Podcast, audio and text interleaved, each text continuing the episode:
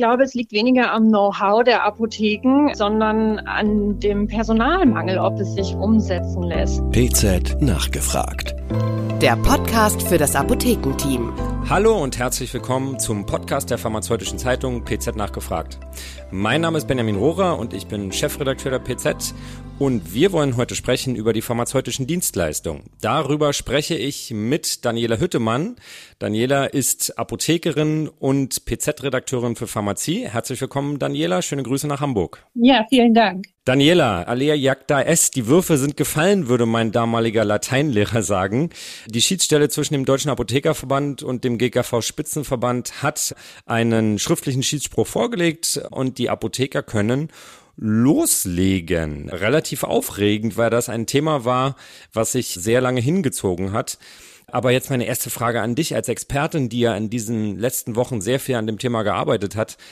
Kann man denn auch wirklich sofort loslegen oder muss man sich erstmal bei einer Behörde oder bei der Kammer melden oder ist jetzt eigentlich grünes Licht? Genau, es ist tatsächlich grünes Licht ab sofort möglich. Also das heißt, wer diese Dienstleistung anbieten möchte, kann das direkt tun, solange die Voraussetzungen erfüllt werden. Das ist zum Beispiel bei der standardisierten Risikoerfassung Bluthochdruck, also dem Blutdruck messen, sollte das für gar keine Apotheke ein Problem sein, weil das darf jedes pharmazeutische Personal, auch die FIPS und PTA im Praktikum, dürfen das durchführen. Ein Blutdruckmessgerät ist in der Regel vorhanden und das ist ja auch keine besonders schwierige Dienstleistung, genau wie die Inhalatorenschulung. Das ist auch eigentlich für viele Apotheken ja schon gang und gäbe. Dafür braucht es auch keine besondere Qualifikation, außer dass hier keine FIP und keine PTA am Praktikum es durchführen dürfen. Dafür reicht aber halt eine abgeschlossene PTA-Ausbildung oder ein Pharmazieingenieur eine Approbation. Ah ja, das heißt also, dass die, die fünf Dienstleistungen, die da vereinbart wurden, da dürfen Teile davon auch von Nicht-Apothekern angeboten werden, ist ja schon mal gut zu wissen. Aber wenn ich mich jetzt in einen Vorortapotheker hineinversetze, stellt sich mir die Frage, wie soll ich das neben meinem extrem anstrengenden Alltag auch noch schaffen. Wir stehen vor einem, wahrscheinlich vor einem weiteren Corona-Herbst. Die Apotheker müssen Zertifikate ausstellen, testen möglicherweise. Denkst du, dass die Dienstleistungen wirklich integrierbar sind in den Alltag der Apotheken?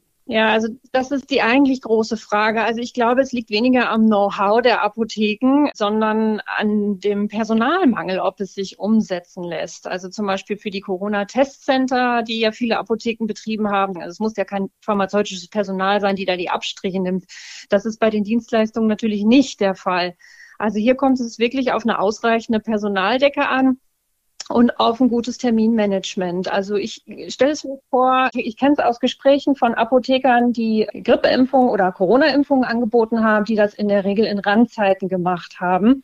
Und das ist auch das, was die ABDA explizit empfiehlt. Sie empfiehlt, ein Terminmanagement mit den Patienten zu machen. Also vielleicht bei der Abgabe eines Inhalators zu sagen, oh, Sie sind berechtigt für eine Schulung, hätten Sie Interesse und dann eben einen Termin abzumachen, vielleicht in den Abendstunden oder am Mittwochnachmittag, wenn es ruhiger ist, vor allem für die Medikationsanalyse, die ja nochmal deutlich aufwendiger ist vom, von der Zeit her, da muss man sich definitiv Zeitfenster für schaffen. Und das, wie gesagt, wird an der Personaldecke hängen.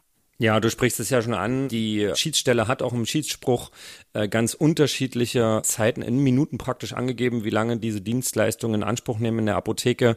Eine Frage, die vielleicht auf den ersten Blick etwas lapidar erscheint, aber gilt denn bei diesen fünf Dienstleistungen entweder oder oder kann ich mir auch ein, zwei raussuchen, die in mein Zeitmanagement passen in der Apotheke? Oder wenn ich eine anbiete, muss ich alle anbieten? Wie, wie ist es da? Nein, die sind alle unabhängig voneinander. Also das, das heißt, man kann sich aussuchen, aussuchen, welche Leistungen man selber halt anbieten möchte. Das kann zum Beispiel Blutdruckmessung sein und die erweiterte Medikationsberatung bei Polymedikation insbesondere die pharmazeutische Betreuung von Organtransplantierenden. Da gibt es ja gar nicht so viele Personen. Es sind ja ungefähr 3500 Organtransplantationspatienten pro Jahr, die neu hinzukommen.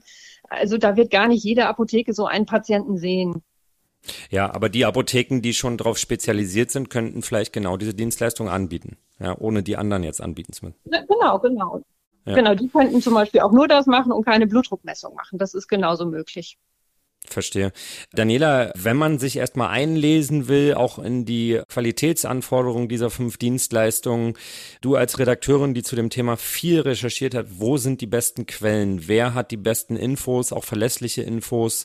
Wo können sich die Apothekerinnen und Apotheker informieren? Also die beste Quelle ist auf jeden Fall die Abda-Website.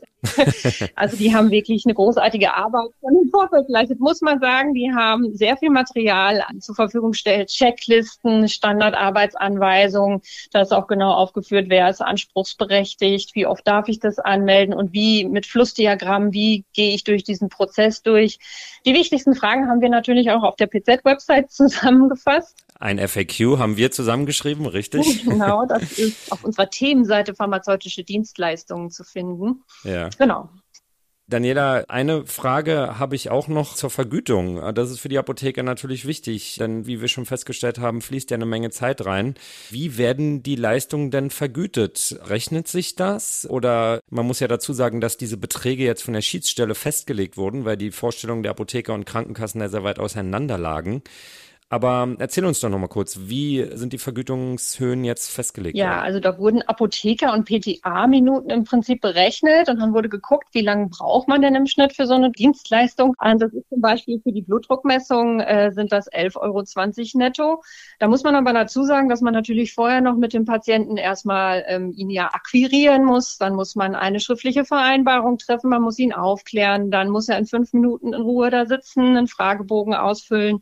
Dann wird dreimal gemessen, der Wert ermittelt und dann dazu beraten. Also ganz ehrlich, also 11,20 Euro sind da auch noch zu wenig für, für das, was man wirklich an Zeit investiert. Das ist schon bestimmt eine Viertelstunde.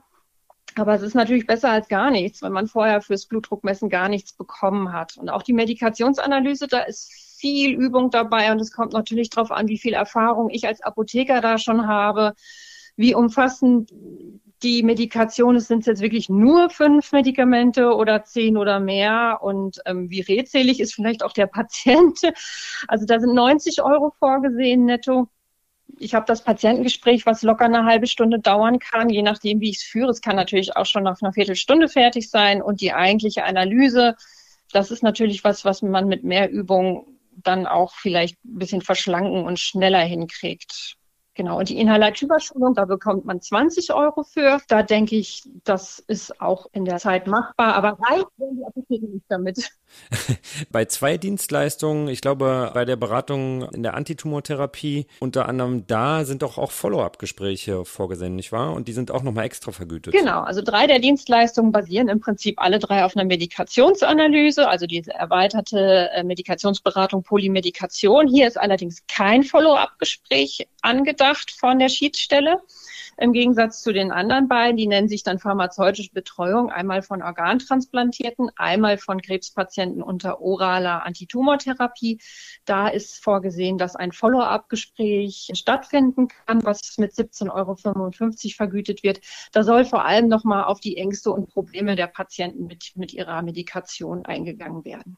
Okay, man sieht also, das System steht. Die Apothekerinnen und Apotheker können anfangen, die Dienstleistungen anzubieten.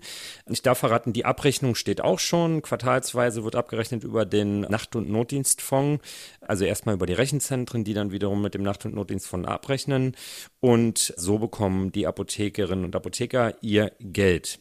Daniela, ich bedanke mich ganz herzlich für dein Wissen, für deine Expertise. Sehr gerne und wünsche dir noch einen schönen Tag. Vielen Dank.